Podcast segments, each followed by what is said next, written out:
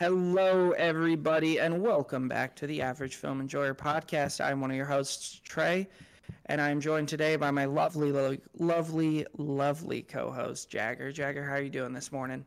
I am great. I'm great. Good. Uh, yeah, so today we uh, are joined by yet another special guest. Uh, one of me and Jagger's favorite uh, movie talkers. He makes great content. Um, if I'm not mistaken, he makes some short films as well. Uh, today we are joined by Wes from Wes Talks Movies. Wes, you want to tell us a little bit a, a little bit about yourself? Hello. Uh, yes, I am a film student currently, and I do make short films occasionally. I haven't in a hot minute, but uh, that is the goal, always to be making something. Uh, you can find my TikTok at Wespresso underscore films, um, like espresso, but with a W in front of it. Um, and yeah, uh, I'm so excited to be here today. Thank you so much for having me on. Um, I love this movie, so I'm excited to talk about it. Yeah, for sure. Um, so something we like to do uh, with our uh, guests is we'll have them go through their current top four on Letterboxd and talk about like why they why they why they love these movies and um and yeah. So if you want to go ahead, just so the people uh, who are listening and watching can kind of get the vibe of what kind of movies you're into. Yeah, so I'm into all kinds. My top four, I just pulled it up, is uh, currently King Kong from nineteen thirty-three, two thousand one A Space Odyssey, Cronenberg's Crash from nineteen thirty or nineteen ninety-six, and Moonlight, which I think is a fantastic film. Um, yeah, and it rota- it kind of rotates through my uh, top one hundred. I just kind of select whichever ones I want to highlight at the time that I'm feeling in the mood for. So it changes a lot, but it's always within my top one hundred. Uh, yeah. Displayed on my top four. Yeah, um, I I think the I mean I've seen two thousand one obviously. I think every the only I haven't seen King Kong. I love the character of King Kong. My guilty uh, pleasure movies are the MonsterVerse movies, uh, like Kong Skull Island, Godzilla King of Monsters, and I'm just like I eat that shit up. Uh, yeah, so I still fun. need to check that one out. Uh, and I still haven't gotten around to any Cronenberg stuff, um, but I've heard great things. Uh, yeah, you got to dive into Cronenberg. He's so weird. He's so great, yeah. though. Yeah, I mean, Lynch kind of turned me off of weird directors. I watched Eraserhead like a month ago for the first time. I was like, uh, I I don't have the brain power to re- mentally receive right. the different themes. Um wait, so Trey, have you seen any Cronenberg? Like, have you seen Videodrome, The Fly, any no of that? I have not, really. no. Hmm. no i i'll probably start with The Fly just because that's the one uh that i knew the best or i know the best because i've heard it uh i've i've heard about it so many times. Yeah, The Fly's the one I started with, actually. I think that's a good place to start. It's a really good movie.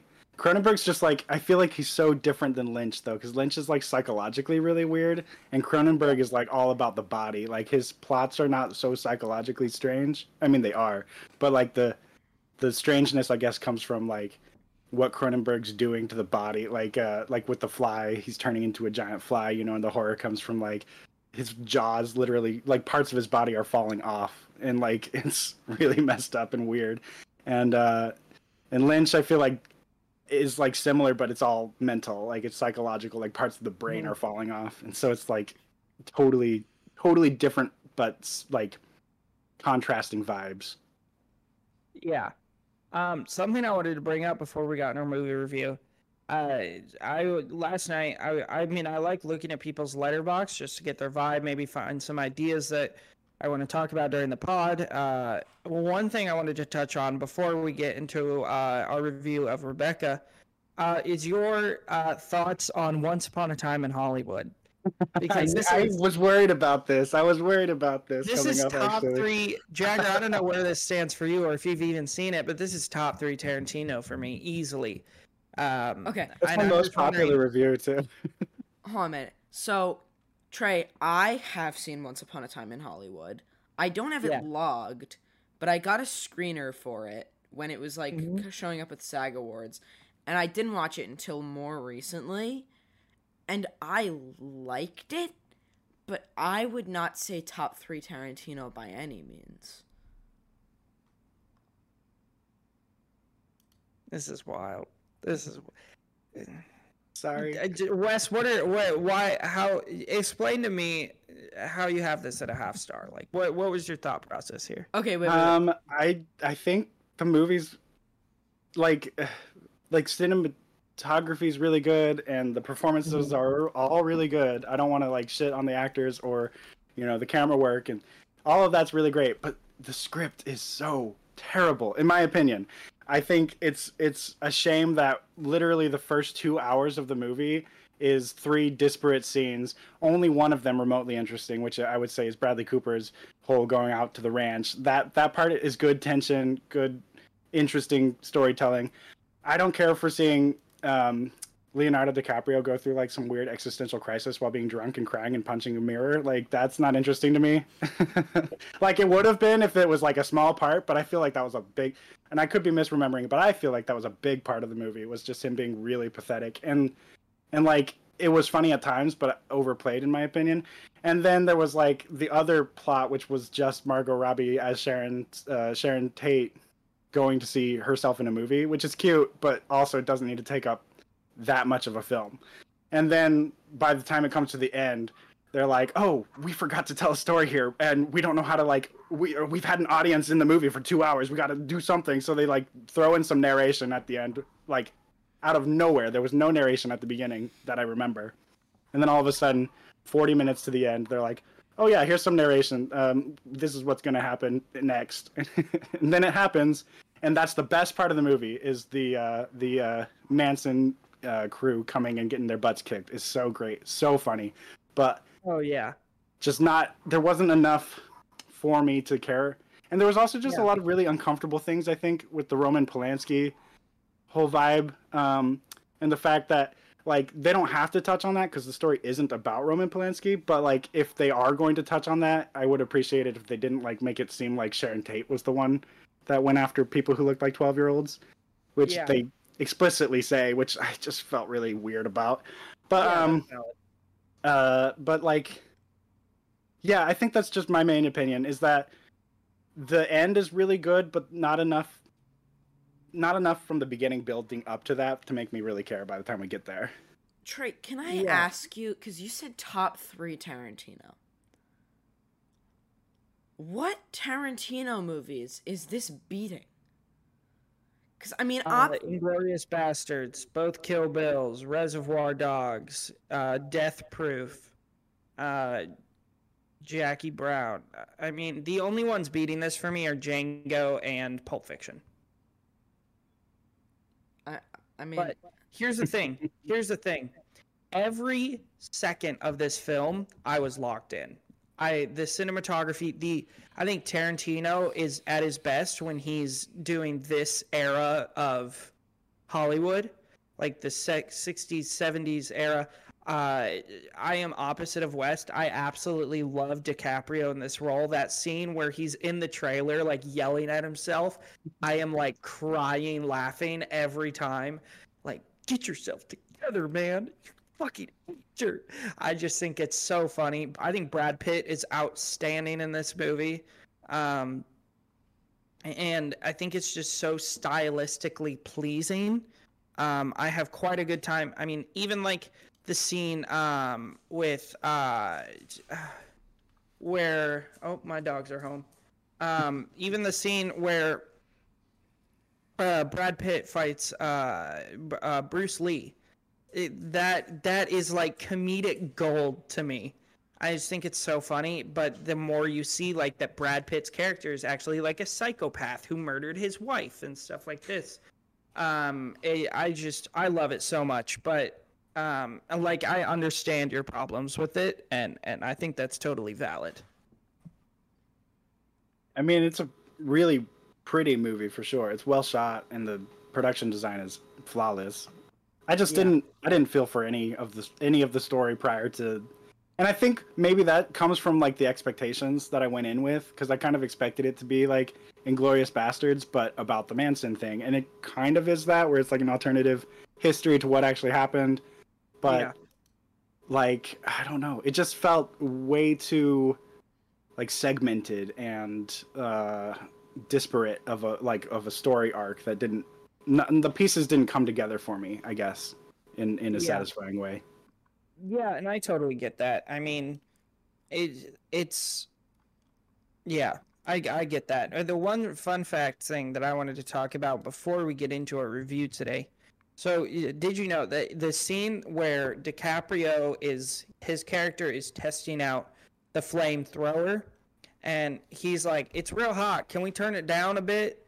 So that wasn't scripted. That was actually Leonardo DiCaprio asking to turn down the flamethrower, and Tarantino just left it in the movie. Wow. So I've always thought that was really funny. But um, funny.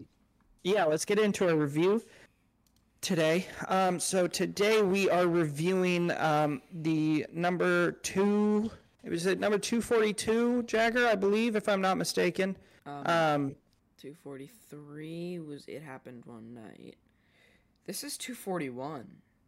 Holy cow, we are cruising through uh, this list. Uh, all right, number two forty-one um, of the IMDb Top two fifty, the Alfred Hitchcock classic Rebecca. This film came out in nineteen forty. Uh, it stars Laurence Olivier, uh, G- Joan Fontaine, uh, George Sanders, Judith Anderson, and among others. Um, this movie has a four point one overall on Letterboxd with a uh, eight point one on IMDb. Jagger, do you have the Rotten Tomatoes for this pulled up? Um, because I don't usually use Rotten Tomatoes, but just wanted to see what... Um, let me get that really quick. I had the Rotten yeah. Tomatoes app pulled up. I just have to put the name in. Um, yeah, um, so little synopsis for you guys. Uh, this is uh, the story of a young woman who marries a fascinating widower, only to find out that she must live in the shadow of his former wife, Rebecca, who died mysteriously several years earlier. The young wife must come to grips with the terrible secret of her handsome, cold husband, Max de Winter. She must also deal with the jealous, obsessed Miss Danvers, the housekeeper, who will not accept her as the mistress of this house. So uh, this movie's budget was one hundred twenty-nine million dollars. Uh, it, the, it uh, got six million dollars at the box office, so pretty pretty solid returns on this. Um, it was very well received uh, by critics, like very well. Um, there's not... Uh, it has... Oh, I've just found it, Jagger. It has a, a ninety-eight percent, which I think is absolutely wild. Uh, yeah, it's um, it won uh, the Academy Award for Outstanding Production and Best Cinematography for a black and white film. Um, but that's about it. Yeah, it's held, it was held very uh, highly by critics when it came out. Some quotes: um, an altogether brilliant film, haunting, suspenseful, handsome, and handsomely played. Yeah, because let's be honest, Laurence Olivier, good-looking dude. Um, uh, Variety called it an artistic success, but warned it was too tragic and deeply psychological to hit the fancy of wide audience appeal. Um, yeah, so very well received. Um, let's just, yeah, let's just get into it, uh, get into our thoughts. Um, Wes, as our guest, and uh, I think this is one of your um, fa- all-time favorites. Mm-hmm. Why don't you start us off with uh, your thoughts on it? Uh, and yeah, let's just hear what you got to say. I just think it's a really like amazingly shot, and the the production design altogether is just incredible. They used a lot of special effects that are seamless in this film, miniatures and puppets even, uh, to make things seem bigger, and the scale of the house and the set is. It's just out of this world, and it's a very like stunning looking gothic suspense romance, if you want to call it that. Um, and and yeah, um, what they said handsomely, han- handsomely w- performed handsomely, whatever, handsomely. Yeah, everybody in this movie's hot, basically. Like Laurence Olivier, very attractive man. Joan Fontaine yeah. is a stunning person. Um, like I mean, Miss Danvers is not pretty, but. everyone, it, the leads in this movie are so attractive, and the costuming even is so well done. Like at the beginning, even when when she's not even married to him and she's just kind of going out with tennis, and she has like this like ruffled thing. I don't know. The costuming is just so detailed. And yeah. um, I think what I really like about this movie is just like how icky it makes you feel. Because you kind of, you want someone as innocent and kind as Joan Fontaine's character, who's never even given a name. You want that person to to succeed, because you, you feel for her at the beginning. She's, you know, her her father's dead. She's a paid uh, companion to this horrible woman, and she she has like almost no happiness in her life, but she still is very kind to everyone she meets. And I feel like you want something good for her. And then Max comes, and he's not good for her at all. He's a creep. He can't even ask her to marry. Like, he can't even be looking at her. He has to go to the other room to, like, pretend he's tying his tie or shaving or whatever to ask if, if she wants to marry him. He can't even be in the same room as her when he asks her. And, like, uh, and, and, but, like, because you feel for her so bad, you kind of want her to go with him. At least this is my experience. You're like, oh, he's, you know, he's a mess, but, you know, maybe it's, like, in the nineteen forties kind of way where he's actually going to be kind of good for you, but he, you know, looks like a mess because that's what the culture was at the time. I don't know. And you kind of hope yeah. for that. And of course it's not that. He ends up being really, really terrible to her as a, as a husband, totally neglectful. Um, yeah.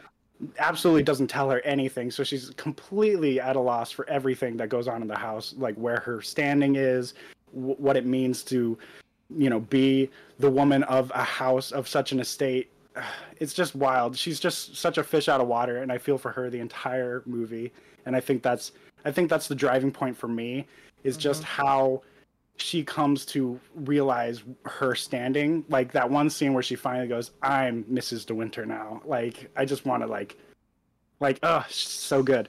But um, yeah, I really love this whole movie. I think it's great. And at the end, when they're kissing and the house is burning down behind them, it's like the original "This is fine" meme. This is fine. Yeah. yeah. It's just, it's a really intense film to me. Yeah, um, I don't, like, this is hard because it's... You're, you're so, like, this. passionate and optimistic know, about and the I movie. Hate, I hate ripping on people's favorite movies. Do like, it, I don't rip. mind if it's the Raimi trilogy. I'll rip on that all day. I don't care how much you like it. I will make, I will con- convince you that Spider-Man three is a terrible film. Um... I just I, I hate doing it to like classics like this, and it's... Hitchcock can take it. He's dead. Rip into yeah. it. Rip into it. Right. Here's the thing. Here's the thing. I think Jagger put it perfectly in his review: a misogynistic mess that is agonizing to get through. I will I will be honest with you. At about the hour fifteen mark, I turned it on one half speed to get it. It, it was. Moving so slow, and I was just like, can we please be done? I think I didn't care. I didn't care anything. Like, I will say this. The use of miniatures, that's something I noticed right away. Like, uh, miniature sets and everything like that. I loved that, and I saw, like, uh, I'm like, oh, this, like, Wes Anderson probably took a lot of inspiration from this. Um, I really enjoyed that. The cinematography was outstanding. Um, the use of color. Um, our boy Film Gunch, who Wes, I know you're friends with too. Um, he talks about uh, he has a TikTok. It's one of my favorite videos. He talks about how black and white films are so interesting because it makes you pay attention more to the use of color and the use of lighting. Um, so the use of lighting I thought was really great in this film, but I honestly just I didn't care about any of these characters. I was and like. Um, and like, yeah, as you said, like, uh, Max is a terrible person. He's just a misogynistic piece of crap. I and... be- I believe there was actually one moment where he kind of had made a meal for her and he laid it out on the table for her. And she was just kind of like getting ready to eat it. And his wording was something along the lines of, be a good girl and eat it. Yeah, eat your eggs like a good girl. Yeah. It's so creepy. Yeah, so he's... creepy. It's it, it it it's the same way we felt about It Happened One Night. It's just it, it, maybe it's because it was a different time, or it it, it was that, or it it's just really night. hard to look past stuff like that. And I mean, I honestly, I was like, I was half paying attention for the last thirty minutes. I mean, I know what happens. I know what the twist is. Like, Miss Danvers was actually, like, cheating on, uh, or the, everybody it, was sleeping with Rebecca. Everybody was sleeping with Rebecca. Yeah. That's the so basically, thing. Rebecca uh, was a bit loose, and mm-hmm. is a nice way to say that. Um, uh, but it's, I just didn't care. I didn't care about these characters, and I, I, I, I, I got to be honest with you. I think Jane Fontaine or Joan Fontaine was terrible. In this, I thought she gave. There's this one scene where she comes down in that big white dress and the hat. Oh yes. And, uh, and Laurence Olivier is like, "No, you need to t- put anything else on. I don't care." Um, and she makes, she literally makes this face, like she's like, and I'm just like, what? What is that supposed to be? That looks like you're just constipated. It, it, it just, I don't know. Um, but again, I love the use of miniatures. I love the use of lighting in this movie. I love the use of puppets, as you said, Wes. But I just thought the acting was pretty poor. I thought the writing was pretty poor. And I also thought that it was just like, it was quite boring for me, at least. Jagger, what about you? I agree with a lot of what you said. Um, I'm going to say that I was genuinely, from the bottom of my heart, contemplating half a star, and I um I found it to be extremely boring. I think that the acting did have moments where it was pretty bad. Um the writing was pretty predictable, um but there were two things that saved this movie for me, and it was mm-hmm. Ju- Judith Anderson's performance, which was pretty good, I gotta say, as Miss Danvers. Yeah, yeah, I think she did a good job. She did a good job. And then a, rev- a review that I read about it that made me, like, laugh, and I was like, oh, all right, okay. And it was the review that said, Miss D- Missus Danvers invented the psycho lesbian cliche, and I think that that was pretty funny. Um... Yeah, she's the reason we got movies like Persona and Mulholland Drive and stuff like that. That's actually really interesting, because as I was thinking about Missus Danvers' character in particular and how she kept that room, I was reading the booklet in the Criterion thing, and it talks about how, like, Rebecca's room is, like, perfectly preserved, and also in Psycho, how Norman Bates kept Mother's room perfectly preserved. And I was like, how strange is it that there's two Hitchcock movies with heavily queer-coded characters who are both psychotic and both keeping a room of their dead, like, loved dead person. Like, they're both keeping the room perfectly preserved. Like, that's a little strange. Like, it's that two nickels meme. I would have two nickels. Like, it's pretty, it's pretty odd, right? Yeah, and I was yeah. actually going to say that, that this almost looks like something of a very, and I say very, very rough draft of Psycho. And being that this is, I'm pretty sure, Hitchcock's first feature, if not second. But it's one of his first two, at at least, and it almost looks like, I, I don't know how familiar you guys are with Ari Aster and, like, his old stuff, but he did Bo years and years and years ago, and then when he finally had the money after making two huge movies, went back to one of his starting projects and decided to expand on it and make it, like, something he's super proud of. And I was almost wondering if that's kind of what happened here, because there are a lot of things here that you could relate heavily to Psycho. Mm-hmm. So I was almost wondering if after twenty years, Hitchcock said, here's a movie that I like, and I really like of mine. I wonder if I could expand it a little. I and- think that's actually really interesting, because Hitchcock actually wasn't happy with Rebecca, because he felt it was uh he felt it was Selznick's film, because Selznick was the producer and he was super controlling, and Hitchcock was really controlling as well. well and then, so like yeah then you have to wonder, is Psycho Hitchcock's Rebecca? Right. And he actually did remake uh The Man Who Knew Too Little, a film of his from the thirties that he made in England when he came to America and had more money and, you know, more star power behind him. He remade that. So that's actually a really interesting point. Um, Psycho really could be his his like re visiting of themes from Rebecca that he maybe wasn't able to fully uh, do under Selznick's, Selznick's control. Yeah, and Jagger, I just checked, by the way, and he had quite a few projects before he ever did Rebecca. Quite a few, like eight or nine in the four in the thirties, and a few in the twenties, and mm-hmm. he like, started in like nineteen twenty-seven, I want to say.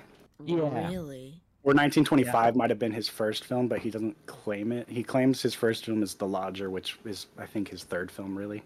But oh, Google lied yeah, to me. The first one I could find in his filmography on Letterboxd was twenty-seven. Yeah, that's The Lodger, right? Yeah, um, I believe so. Yeah. Yeah, I think he worked on some German films.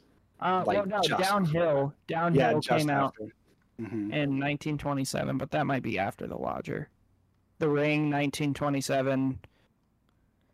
Google. Just it looks like a boxing movie. What I didn't know though is that he, that Mister and Missus Smith. I don't know if this is like if the one with Brad Pitt and Angelina Jolie is a remake, but he did a Mister and Missus Smith in nineteen forty-one. Um, so that's very interesting.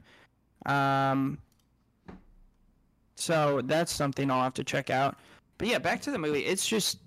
I, I think Hitchcock is one of the most talented directors of all time. Like, but the, it, it, it, later in his career, um, it, it I feel like it definitely took a while for him to get going.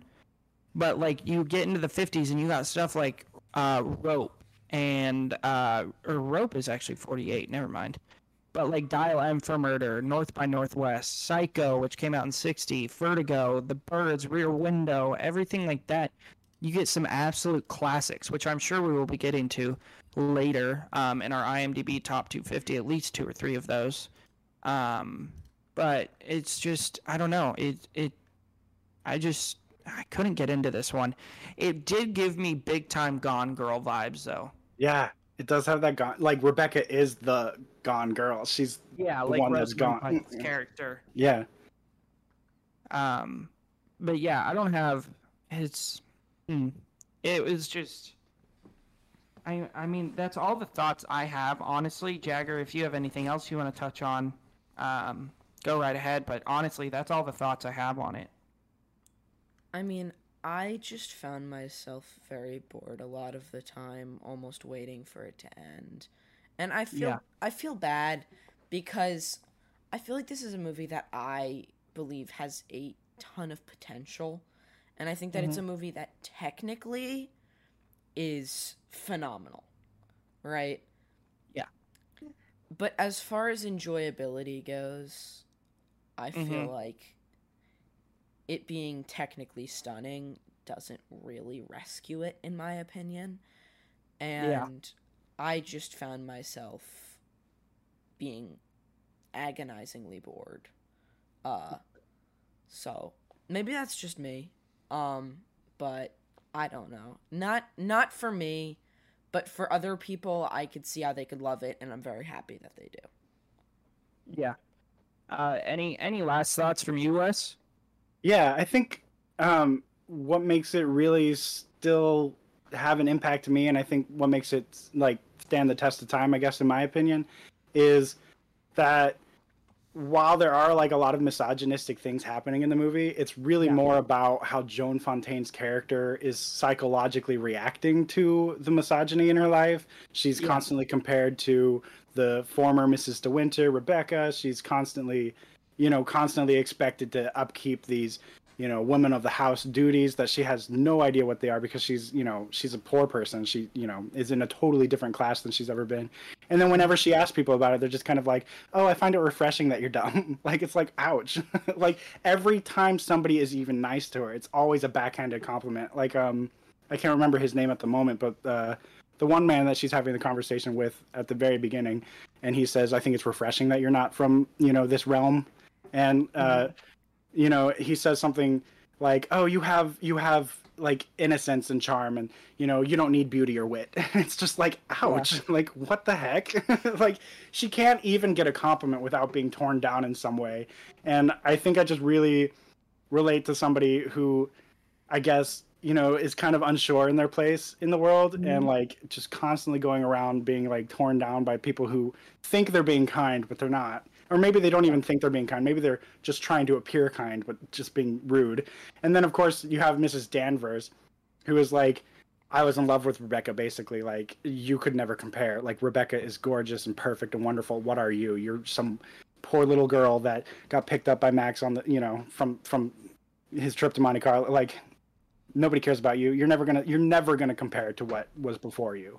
And I think, like, I think that's a really important story to like be told, because it probably was a lot of women's reality um in in this day and age, um mm. you know, when they didn't have any rights and basically their status was everything. So yeah, you know, to marry up would be a huge thing for someone like uh, like jo- Joan Fontaine's character, and to then be so unsure and to never even be able to enjoy that, um I think is really like an impactful story. Um, and it's not going to work for everybody. And some people just aren't going to like at all relate to the story. And I totally get that, but I think it is really well told in that regard. Yeah, for sure. Um, yeah. Yeah. So ending with our thoughts, uh, I think Wes, you have it at a five star. I have it at a star and a half for twenty-eight out of a hundred. And, uh, Jagger has it at one star. Um, so before we get into our questions for the film, um, I would just like to say, if you are watching us on YouTube right now, please click the subscribe button, click the like button. Um, if you're listening to us, subscribe to the podcast, please. We love all the support. Again, um, our merch is live. The uh, link is in our YouTube description. We got some awesome stuff. Go get your uh, pickleball set. Uh, average film enjoyer pickleball set. Go get your hat, go get your tote bags, uh, and be looking out. October first, we will have limited edition Halloween spooky season merch dropping, uh, that's related to some of Mia Jagger's favorite uh, spooky season movies. So if you go and listen to our past episodes, you might be able to figure out uh, what some of that might be related to. Um, so, uh, but yeah, let's get into our questions for the film. First question, what is the most rewatchable scene for you guys?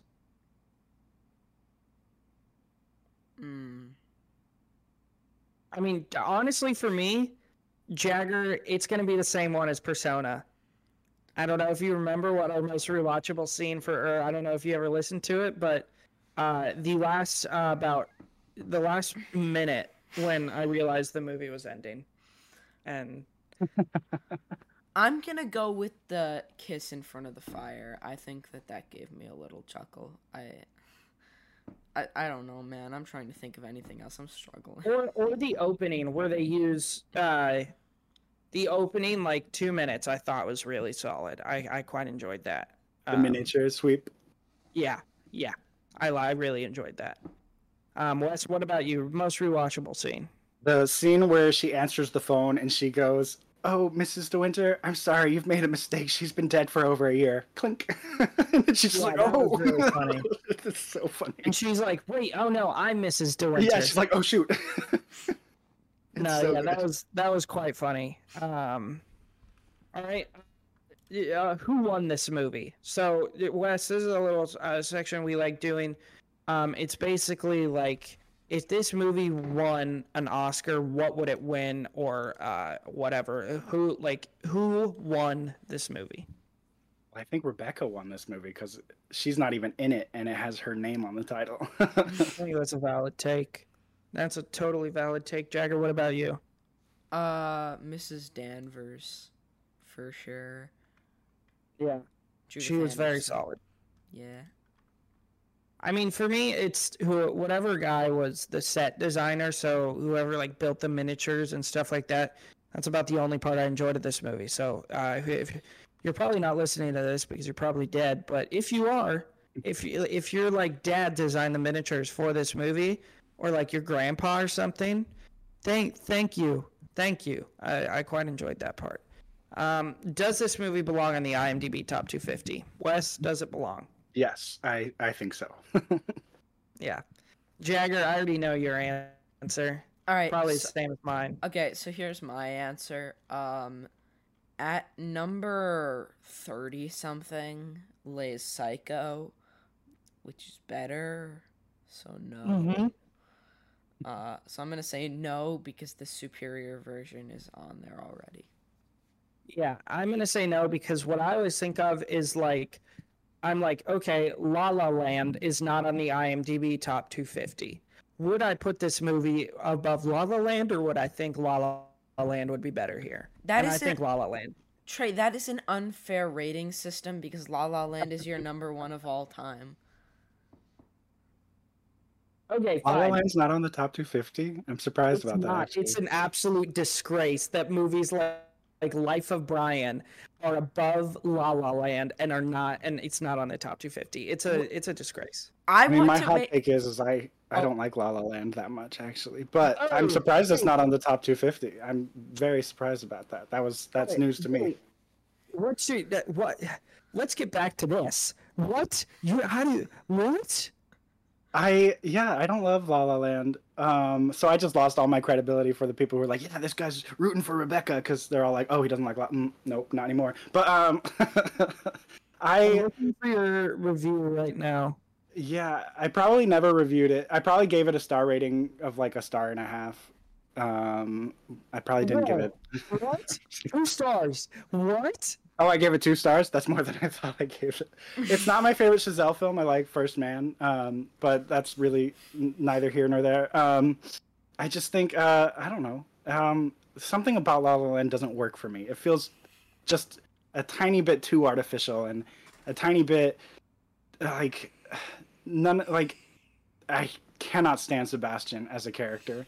Um, I think he's one of the most annoying human beings ever written. Um, and I love Ryan Gosling, but that uh, means and I you love can't him. stand me because I am I am Are him. You Sebastian? I'm literally him. Oh no!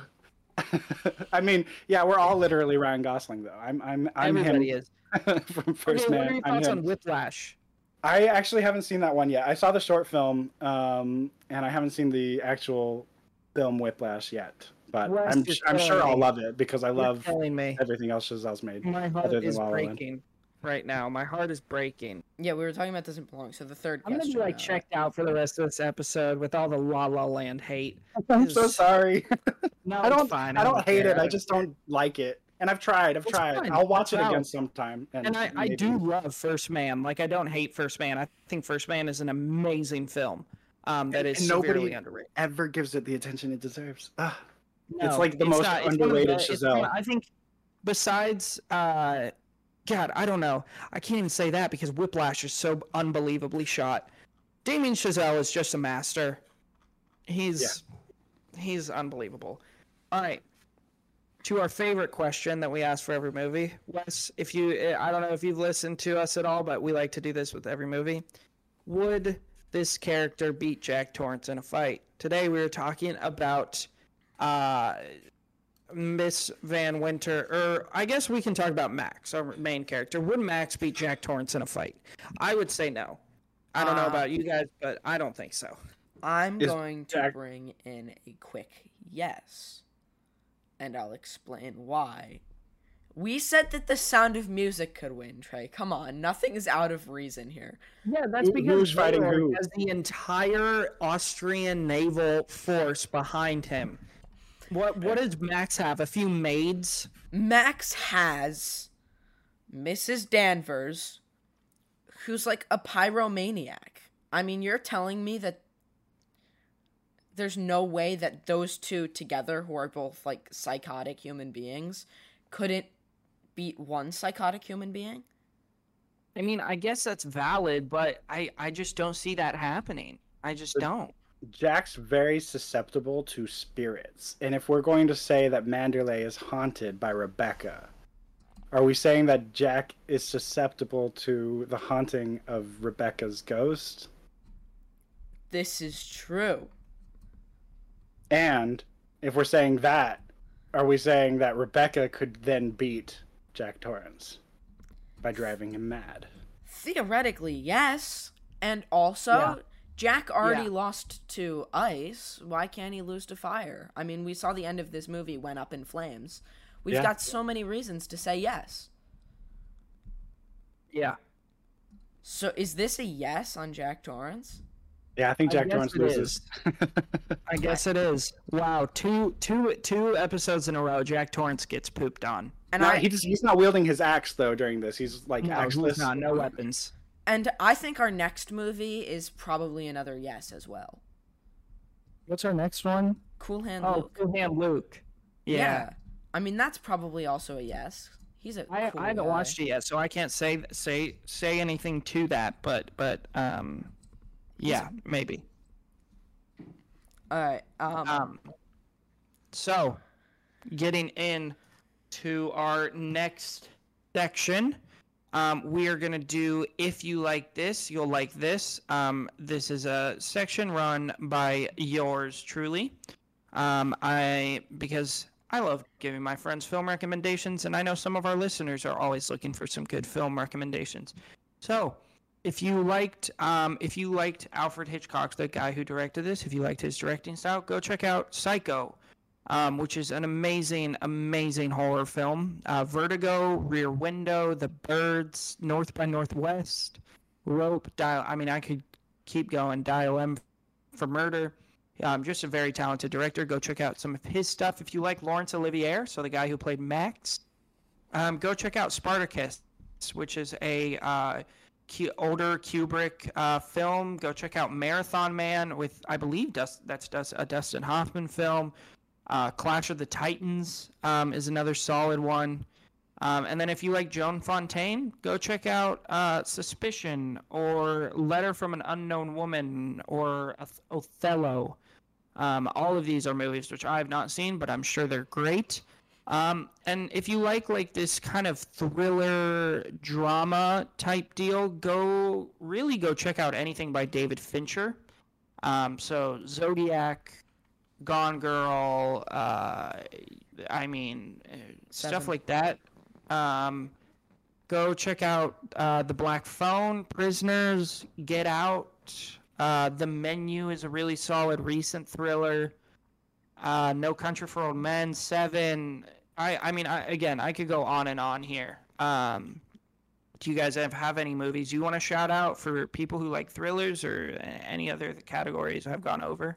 I mean, I've got a few good thrillers that I could just throw out there if you'd like. Yeah, for sure. Throw them out. Thrillers are one of my favorite genres, so.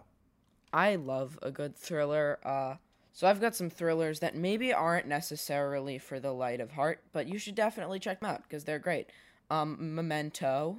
Uh, Amer- American Psycho, Eyes Wide Shut, Mulholland Drive, Drive, yeah. uh, The First Purge, Uncut Gems, Parasite, The Lighthouse, uh, Get Out, Good Time. Those are all some great ones. Uh, yeah, Wes, what about you? Do you have any? Oh, wait, can I throw yeah. a quick, like, throw Oh, yeah. yeah. Yeah, go ahead, Jagger. Um, also, really quick, if you're okay with a foreign film, I'm just going to quickly throw out Old Boy and Funny Games, both very rough movies, but if you're able to take a foreign thriller, those are some greats. And lastly, an underrated gem that I'm just seeing on my list now, Sea of Love. Great thriller, Al Pacino. It's really good. Yeah. Nice. Yeah, I would, uh, I, if you like Rebecca, I recommend from nineteen forty-four by Lewis Allen, a film called The Uninvited is a ghost story and a romance as well. So it kind of fits both those vibes. I think Gone Girl is an excellent recommendation for people who like Rebecca.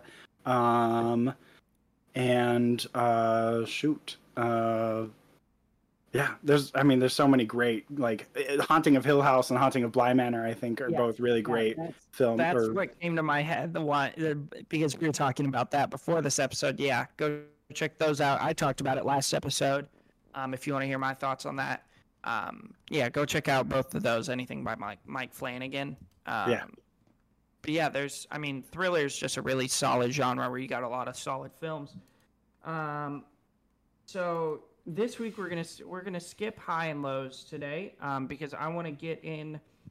Uh, we've started. This will be the second episode where we will uh, do uh, this section. Um, also, before we get into that, I'm sure our listeners will want an update. Jagger, you want to update us on uh, as of right now? Today is Saturday the sixteenth. You want to update us on some of the auction items and what the prices are at? Because uh, Wes, have you heard about this? The SAG-AFTRA uh, auction that's happening on eBay. Yeah.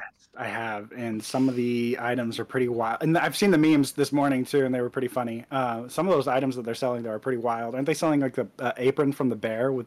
Yeah. The... Yeah. Yeah. Oh. And uh, like a dinner with Bob Odenkirk and David yeah. Cross. That's the one we want. We want to have dinner with them. That'd be cool. I did see a Taylor Swift one that I don't know if it's real.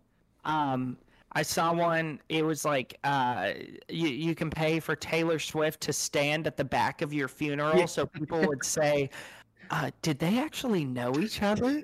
I think that was one of the joke ones, but that was that's an epic. That's a really funny that joke. Be, that would be so cool. As hilarious as that would be, didn't she just break the A M C website with the Eras Tour movie? They had to upgrade their website, I think. Like, oh, I'm not yeah. sure if it I mean, broke it, I, but there was news that like they were fully like preparing for it by upgrading their servers or whatever. Because yeah, I went I... to buy advance tickets for the new Exorcist, and I had to sit in a forty-five minute queue to actually buy the tickets. Wait, why? Is it that popular, or is it because of the Eras Tour the... release? Because of the Eras Tour available at A M C, wow. that they're playing at A M C. Um, I yeah, was I mean, unable to that everywhere. I was unable to make my time to the Talking Heads Stop Making Sense movie. I wasn't able to because I went to buy advance tickets and wasn't able to because of the Taylor Swift thing. I had yeah. to wait forty-five minutes for advance tickets for The Exorcist. I, it was ridiculous. Yeah, I when once I once I got the notification from the Regal app that they were doing that Taylor Swift Eras Tour, I went on to buy tickets for me and my sister to go. And they were already, like, I went on, like, I'm like, okay, obviously you got to go to IMAX. Like, that's, like, and like this is, like, a once-in-a-lifetime kind of thing, and you got to go see it in IMAX. Um, and tickets were already sold out for, like, every single showing. And I was like, this is craziness. This is, like, the this is, like, our generation's Beatlemania. It's just absolute craziness. Right. Um, Are you guys big Swifties? No, not at all. I'm not. Oh, I, I, I mean, I wouldn't consider myself a Swiftie. Um, I mean, my little sister is the biggest Taylor Swift fan. I, I will send her like deep cut Taylor Swift videos, and she'll like be like, "Oh yeah, I've seen this."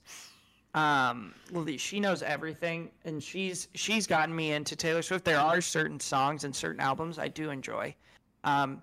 And I'm I'm really I love her as a person because I I'm and I'm glad like all these young women are into her because I think she is an outstanding role model, um and uh, uh and I think she makes solid music. I mean, some of it's not for me, but um, I do I do enjoy her music.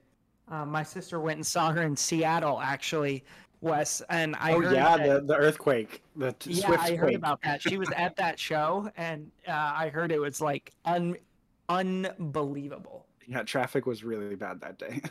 I wasn't at the show. You have to but... fill up ice if you're if you're if anybody hears that. Uh, my apologies. Oh, all good. Trey, we've got like seven new auctions, and some of them are even funnier than yesterday. All right, let's. Let's get our updates on the SAG-AFTRA au- auction. We're do- we're going to be doing this every episode until they're done. I love nice. this. All right. So a lot of the prices haven't changed. I mean, it is still five thousand one hundred dollars to get Natasha Leon to help you solve the New York Times Sunday crossword. Oh, yeah. Um, but now you can get lunch with Emmy-nominated actress Cara Buono, who was Mike's mom on Stranger Things. And ex- oh. An exquisite corpse drawing Zoom with Charlie Day and Mary Elizabeth Ellis for two thousand twenty-five dollars. A Mortal Kombat one gaming sesh with you versus Kumail uh, Nanjiani. Nanjiani? Yeah. Kumail Nanjiani? That would be awesome. I love him. With, yeah, he's super funny. Um, now you have Dolly De Leon uh, bringing you from bar to bar in West Hollywood. Um, mm-hmm. st- the John Lithgow, uh, more, uh, watercolor portrait of your dog went up to four thousand three hundred dollars. Yeah, um, my dad really wants that. I feel like that's worth it because a watercolored painting by John Lithgow is going to be worth something one day, like a good amount of money. Oh, yeah. I feel like for sure. David Krumholtz will serenade you on Zoom for five hundred dollars. Um, uh, yeah. Please. The twenty questions, twenty minute Zoom with Sarah Silverman went up to one thousand nine hundred seventy-five dollars. The Maggie Gyllenhaal one is still the same price. It is now three thousand one hundred fifty dollars to take the pottery class with Busy Phillips. Um, to get the shirt from the movie Weird, the Weird Al movie, uh, that mm-hmm. the Hawaiian shirt that Daniel Radcliffe wore, it is two thousand dollars. Um, chat all things T V writing with Dan Levy over Zoom for one thousand thirty-five dollars. Wait, are you serious? Yeah. I'm Dan Levy desert. is, uh, he wrote he's on, a lot of The Office, right? And Parks and Rec? He's Schitt's Creek. He's hysterical. I know. Um, he's done a bunch of stuff. I'm looking it up. Him. Oh, Dan Levy. No, that guy. Yeah. Wait. Is there two Dan Levies? There could be. Oh, the Zoom session with Spike Jones is five thousand one hundred dollars now. That would um, be a cool session. The Lost Boys, or the Bill and Ted script is now two thousand twenty-five dollars. It went up like twenty-five bucks. Okay. So there's two Dan Levies. There's Eugene Levy's son from Schitt's Creek, and then there's Dan Levy, uh, who is a comedian. Um, uh, and I'm trying to figure out, he's written on a bunch of stuff. Um, let's see. Oh, you can have a virtual coffee conversation with Rachel Bloom. That's cool. Uh, but... Oh, one more thing. Uh, the historic Queen Mary L A Drag Club neon sign from T V series Transparent is for sale for six hundred dollars. That's cool. Nice. That's, I think, the cheapest one. We'll need one to two transformers to power the neon, it says. Did you see that joke, uh, the joke listing that was... Um... Tony Collette will yell at you from across the dinner table. Wait, that was a joke. I thought that was real. I was ready to bet on that. There's if very... it were real, people would be like clamoring for that. There's very few that actually involve someone coming to your house, though. Wait, where's the yeah. one? I mean, oh yeah, Terry is number is number twenty-one in my top one hundred list. So for Tony to Collette to yell at me from across the table, um. I would I, I would just die. The yeah. the best joke one I saw was you can uh, uh, auction for uh, Matt Damon to buy an actual zoo. Yeah. I saw that and I was dying. I thought that was so funny. Force Matt Damon to buy a zoo for real. Yeah. So yeah, those um, joke ones are great. Lena yeah. Dunham will come to your house to paint a mural on your wall. I'm okay. Yeah, I don't that one's really cool. The house. um, all right. So, yeah, we'll keep everybody updated. Again, go support the uh, SAG-AFTRA strike in any way you can. We want uh, these people. These people bring so much magic and joy into our lives, and they just want to make a living wage. That's all they want. So go support them in any way that you can, um, if including... You, if you are the winner of any of these auctions... And I want anyone yeah. to hear this, and I will post this on TikTok because I need this. If you win any of these auctions, maybe record Natasha Leone helping you with the Sunday crossword. And we will have you on, and we will have you share this video with us. And you can be mm-hmm. a part of a segment where you can tell us about your experience with Natasha Leone from American Pie or But I'm a Cheerleader, any of those things, helping you with this New York Times Sunday crossword. That'd be awesome. If you, if you awesome. get any of these experiences, we will have you on our podcast to tell us about it. Show us John Lithgow's watercolor portrait of yeah. your dog by John Lithgow. Yeah, I definitely want to awesome. see that. Yeah. Yes, please, please let us know. Um, but yeah, today we are going to get into my new personal favorite section, um, and that we did for the first time in our last episode. Um, that me and Jagger actually had to limit our time on because we realized how long the episode had been going on. Um, so this section is called uh, What Happens When You Put a Few Film Bros in a Discord Call. This is basically it, uh, where we just talk, we just talk, we find, we do a certain category and we just talk about our favorite movies in that category. And we do what film bros do is just like talk, go from movie to movie and talk about them. Oh, wait, um, so can, I, can I quickly ask one question? Because if we're going to be talking about movies in general, Wes, you were talking about how you're a fan of Takashi Miike, right? Mm-hmm. I love Takashi Miike. I now, haven't seen a lot of his movies because he's made so many, but I've seen, you know, a handful. Now, Trey, the first movie I ever forced you to watch for the podcast was Audition. This is yeah. correct, right? Yeah. What What do you think of Audition, Wes? Because I really liked it. I adore that movie, and also showing it to people that you can, that you, you're friends with, that you can, you know, you're not just showing it to any random person, but like, I love showing it to people who are, don't know what it is, because you, you can explain it all you want. You can be like, oh, it kind of is like a romance drama for a little bit. And then at the end, she cuts his foot off. And like, people will be like, oh yeah, cool. And then they'll still be shocked when you show it to them. And it's like, I told you, that's what happens. like, yeah. And I, I, and I, when she vomits in the bowl and makes the guy beat it. Oh. So, I physically gagged. Yeah, so at that. But that's that's a great segue into our topic for today, uh, which is thrillers. Ooh. So we can just talk about thrillers. But yeah, that that's funny. What's funny is that me and Jagger weren't even. I wouldn't even. I mean, we, me and Jagger are good friends now. Like we like we like uh, talk a lot outside the podcast as well. Um, but at that point, he had like. We, literally the only thing we had talked about was having me on. I started as I was just going to be a guest on the podcast, and then Jagger was like, I hate doing this by myself. Do you want to be a co-host? And then we kind of just like started doing it together, and that's kind of how we got here. It, it's crazy, man. We've been doing this for a while, and like I went back and listened to, sorry to digress, but I went back and listened to our first episode where we like talked to the Dark Knight. About the Dark Knight, and I was like talking on my phone through my AirPods, and I was, it sounded like I was just on a phone call. It's just crazy how far we've come, but, but uh, to digress. Yeah, Jagger was like, okay, yeah, we can talk about the Dark Knight and stuff, and then if you could just watch this movie Audition for this episode, um, we like, we'll have a bunch to talk about, and I was like, yeah, for sure. So I watch Audition, and I'm like, yeah, and it's like it was really slow, and this was before I was into like that kind of like romantic slow burn type movies. I was like, God, this is boring. What has this guy gotten me into? I am not enjoying this at all.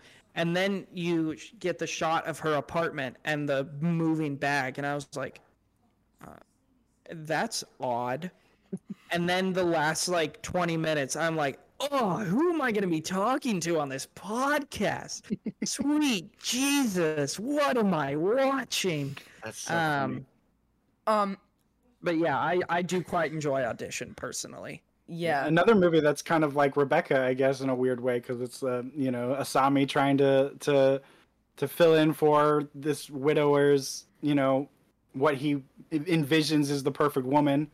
And then, you know, instead she it, it's a person that chops people's feet off. So, yeah. With piano wire, much less. Yes, the piano wire. Oh my goodness, that sound! I can never get that sound out of my head.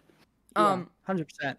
But one more thing that we were talking about this yesterday, Trey, and I know yeah. you haven't seen it, but Wes, you have. So you're. I'm not talking to a brick wall talking about it this time. You like All That Jazz, right? I love All That Jazz. I am so happy that you saw it and that you loved it. It's so fantastic. It's a fantastic movie.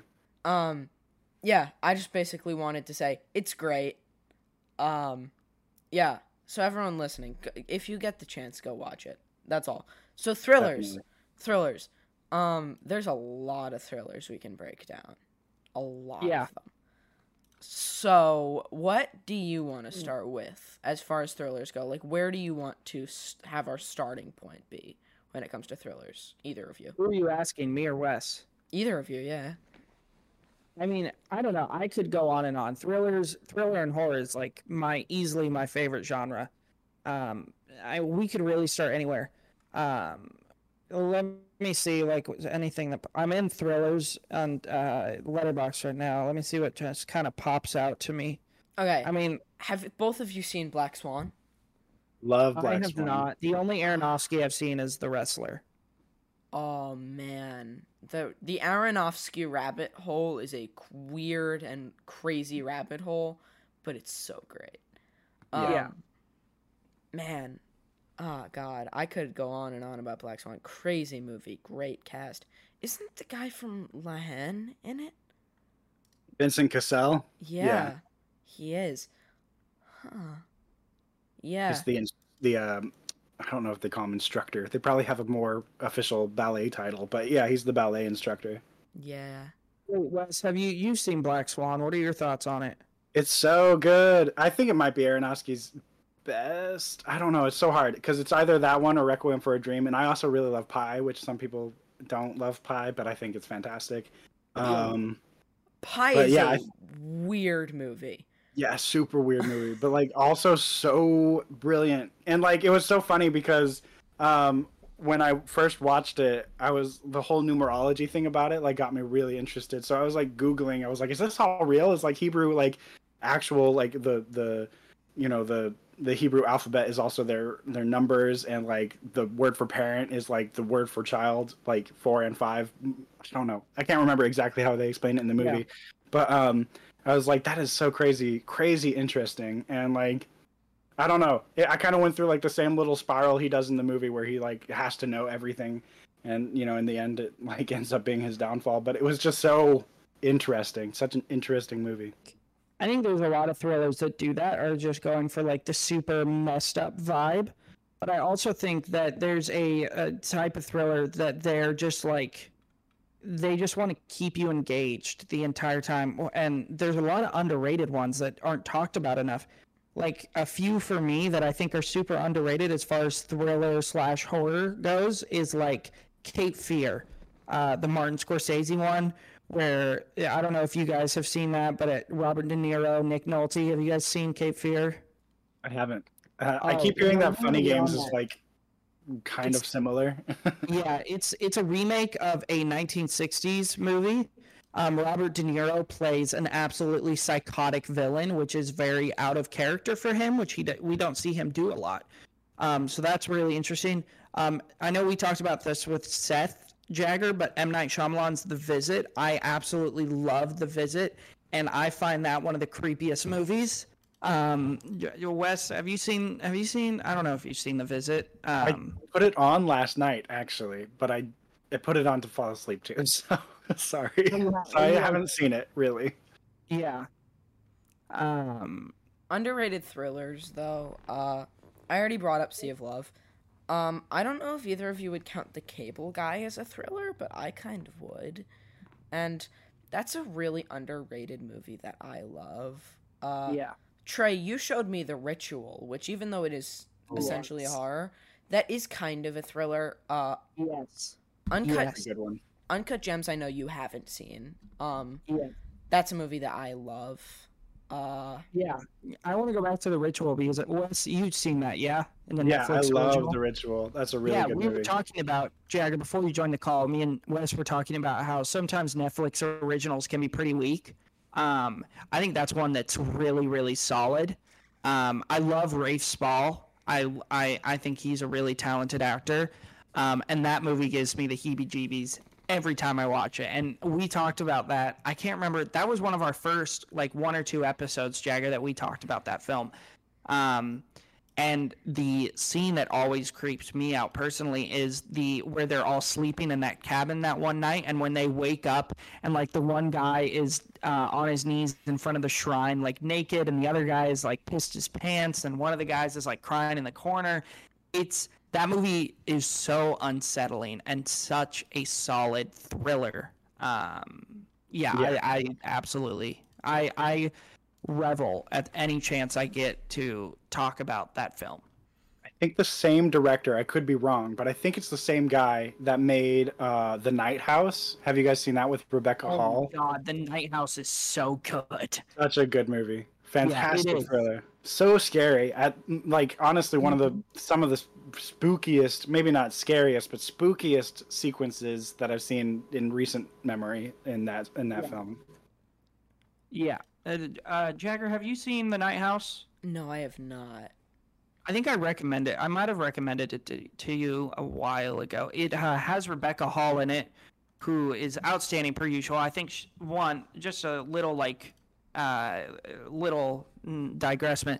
Rebecca Hall is one of the most underrated actresses working today. She Absolutely. is so friggin' talented, um, and um, and she's in another thriller that I quite enjoy, uh, The Gift, uh, which was Joel. Edgerton's. I always forget that's her because she's got short hair and I'm face blind. But oh my God, so good in that movie.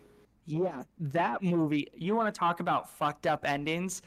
The Gift. You need to talk about The Gift. That ending, I was just like, it's oh. so messed up too, because you feel so much. Like I, I guess I won't go too hard into spoilers, but you feel so much sympathy for that character, uh, Joel Edgerton's character, for like a good portion of it. And then when that end comes, you're like, oh, I feel sick now. I feel sick. like yeah, you're like you're a terrible person. Uh, terrible. It's a really good film. That's Joel. Uh, Joel Edgerton, I think, directed that as well. I think yeah. that might be his directorial debut, but I'm not sure.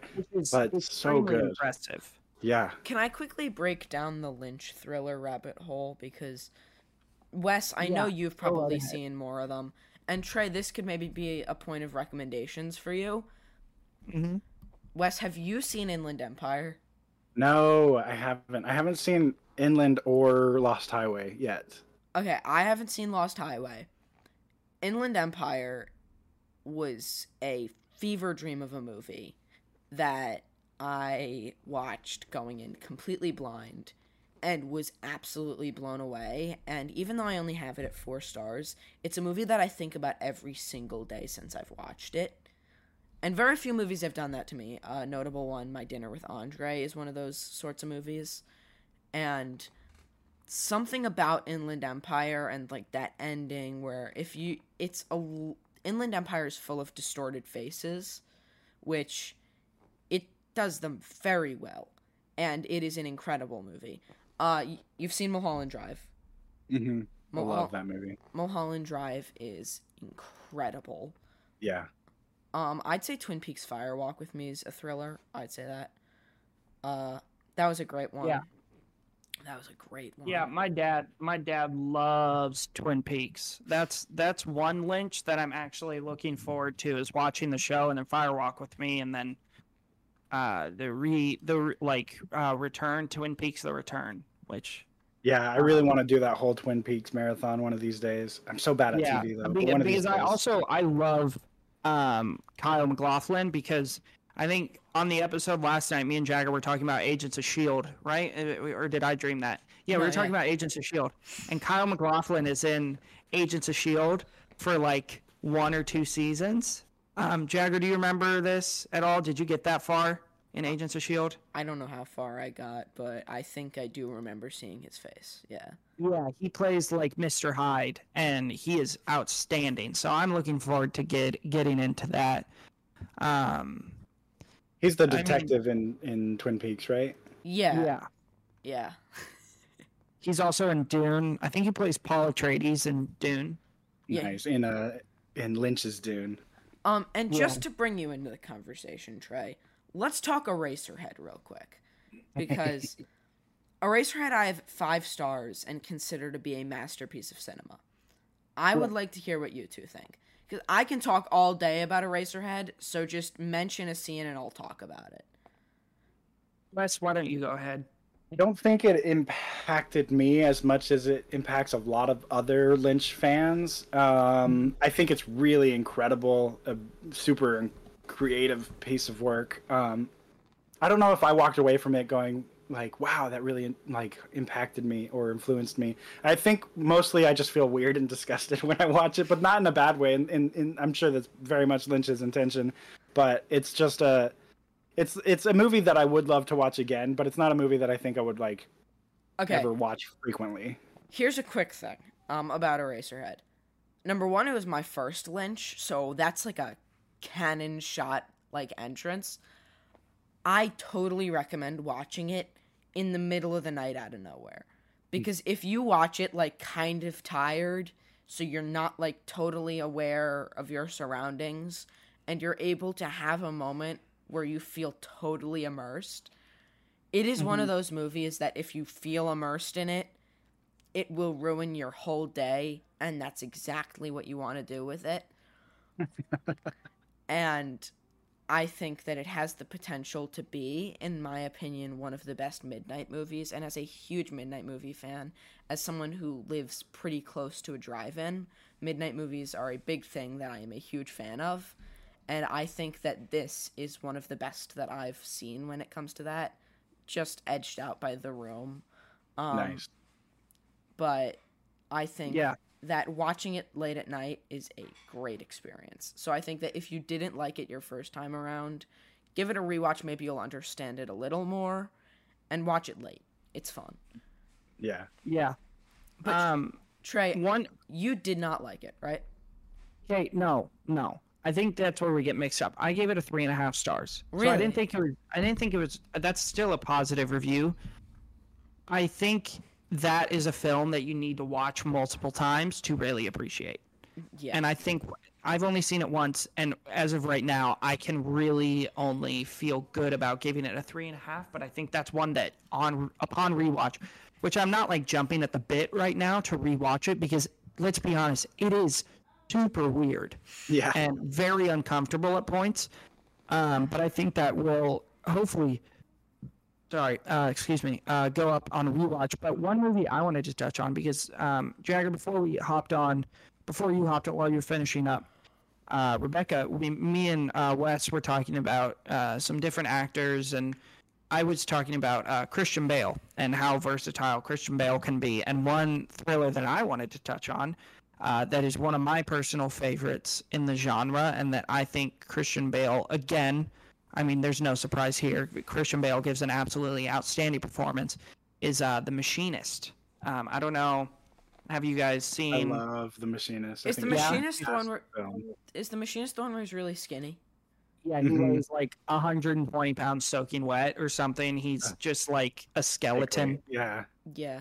Yeah, yeah, I'm familiar. I'm familiar. Yeah. Um, I personally really enjoy this movie. Um, Brad Anderson, who uh, I believe Christian Bale might have worked with. No, just once. Never mind. Um, I enjoy, really enjoyed his direction style in this one. Um, Jennifer Jason Leigh uh, is another, like Rebecca Hall, is an extremely, extremely underrated actress. Um, I quite enjoy her work. Um, I have this at four stars. Um, Wes, it looks like you have this at four stars as well. So we uh, uh, kind of um, have this at the same level. But I, I don't know. I think I just hold it so highly because of how much Christian Bale dedicates to his different roles. Like for this, for like three months straight, all he ate every day was um, an apple and a can of tuna and yeah. then just smoked a bunch of cigarettes. And then you look at him for, like, Vice and how much weight he gained for Vice and how, like, he he wasn't, like, a little bit overweight. He was genuinely fat. Like, Christian Bale was fat. And then you look at, like, Bruce Wayne and how cut. And he it's just, like, he is just so impressive as an actor and how far he will go to put himself into these roles. And it really shows because he gives such outstanding performances. It's in this, especially as Trevor Resnick. Um, I personally just love this film. Yeah, it's a great film. I think it's a really good Hitchcocky type uh, vibe to it too, because even the score is so Bernard Herrmann sounding, which I don't know yeah. who did it, but I think they were probably trying to sound like Bernard Herrmann, if I had to guess. Um, yeah, just really excellent film. Yeah, one hundred percent. Um, Have you guys seen Barbarian? Came out twenty twenty-one, I believe, twenty twenty-two. Oh, yeah, Barbarian's a blast. The, the Justin Long movie directed by the guy who did Miss March? Yeah. Yeah. yeah. You have seen that. Okay. So this is one I wanted to touch on because I absolutely love this film. And Jagger, I know someone we've been trying to get on our pod for a while is Owen. Um, Owen hates films. Um, because we both love him. Owen actually has this at a four star. Um, a four star from Owen is like The Godfather. yeah. I think this film is outstanding. Yeah, I thought I give this it a four was a, as well. Yeah, I mean, I thought this was a really refreshing take on the horror genre. Um, it was very, very unexpected. You couldn't really tell where it was going to go. I think Justin Long gave one of the funniest performances of his career. The whole sequence, my, I mean, my dad talks about this sequence very highly. Um, who uh, people you can be looking forward to having. My father will be making an appearance on our podcast uh, in the next month or so um, to review Groundhog's Day. Um, just a little shout out to my dad. But he talks about like the whole sequence where Justin Long is measuring the basement and is just like, oh my God, this is going to add so much to the square footage when I sell this place. Yeah. It's just comedic gold. It's so funny.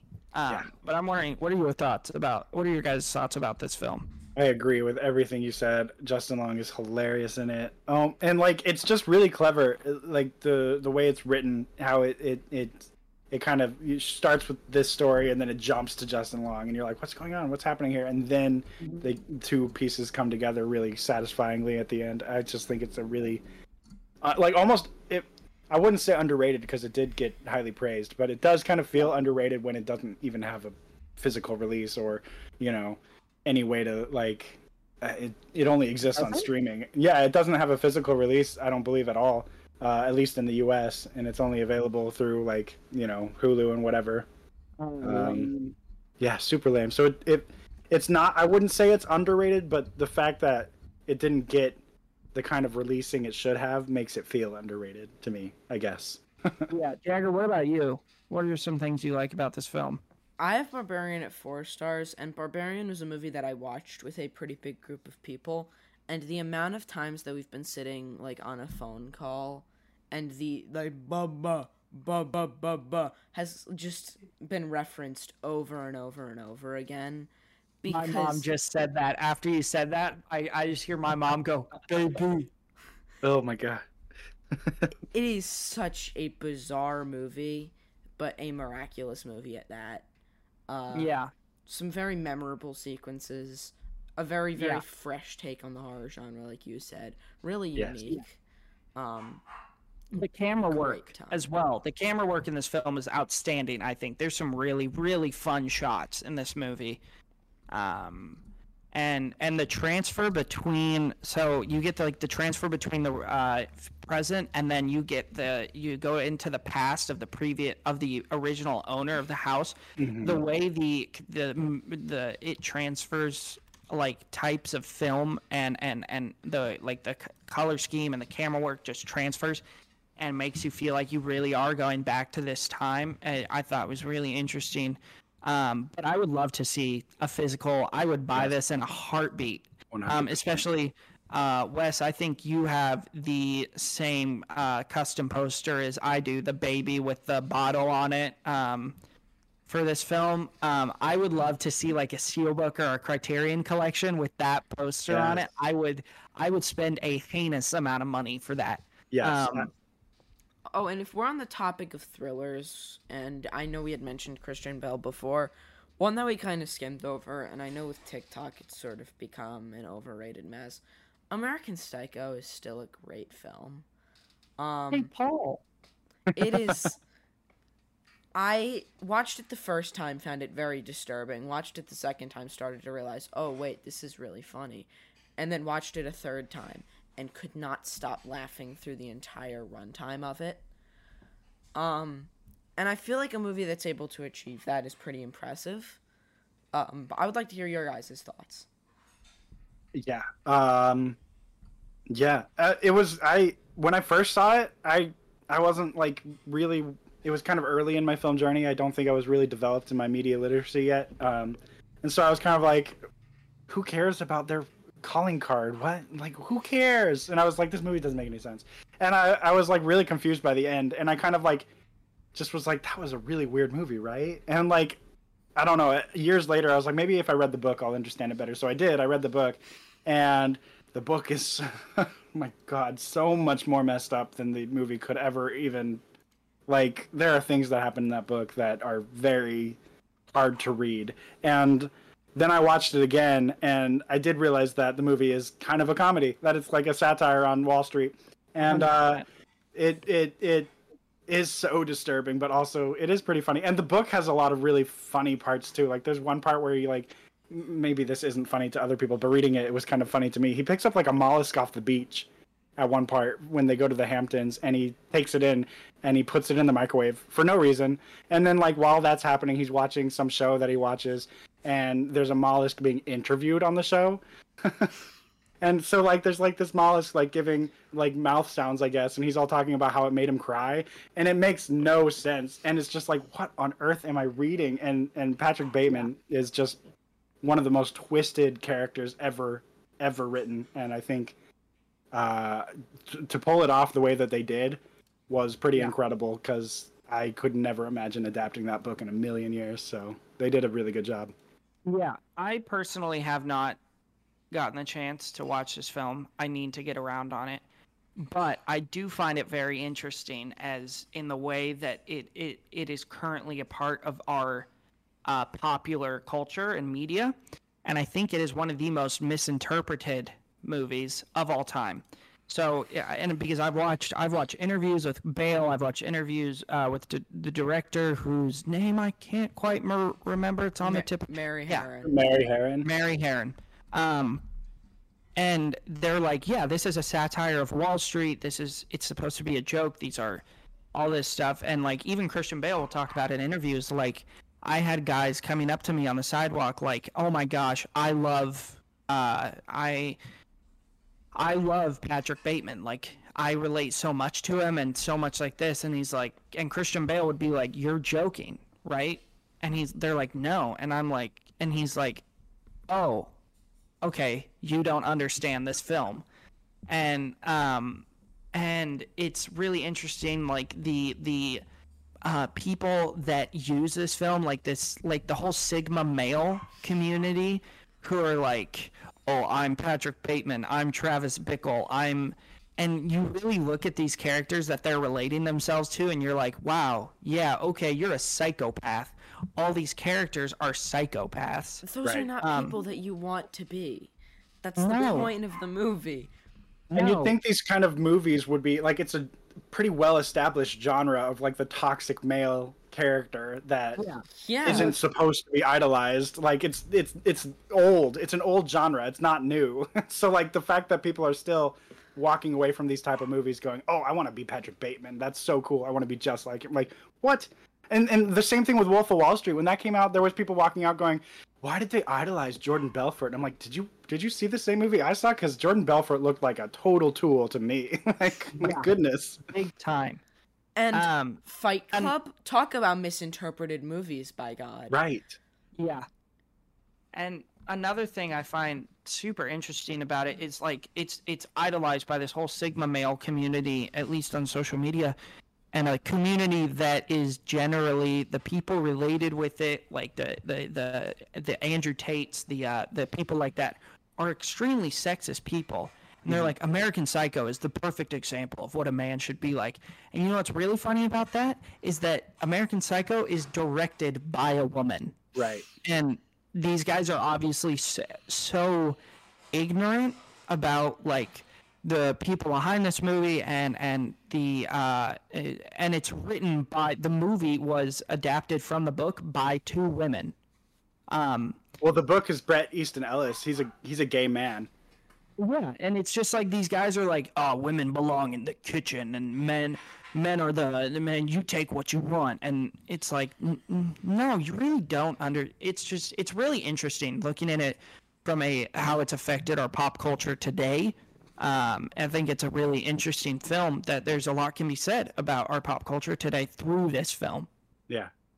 Mm-hmm. Um, totally. And who would, who would see Patrick Bateman as happy at the end and want that as their life? Like, he has nothing going for him by the end of the movie. He doesn't have any friends. He doesn't even recognize. He's not recognized in a room. People get him confused with everyone else all the time.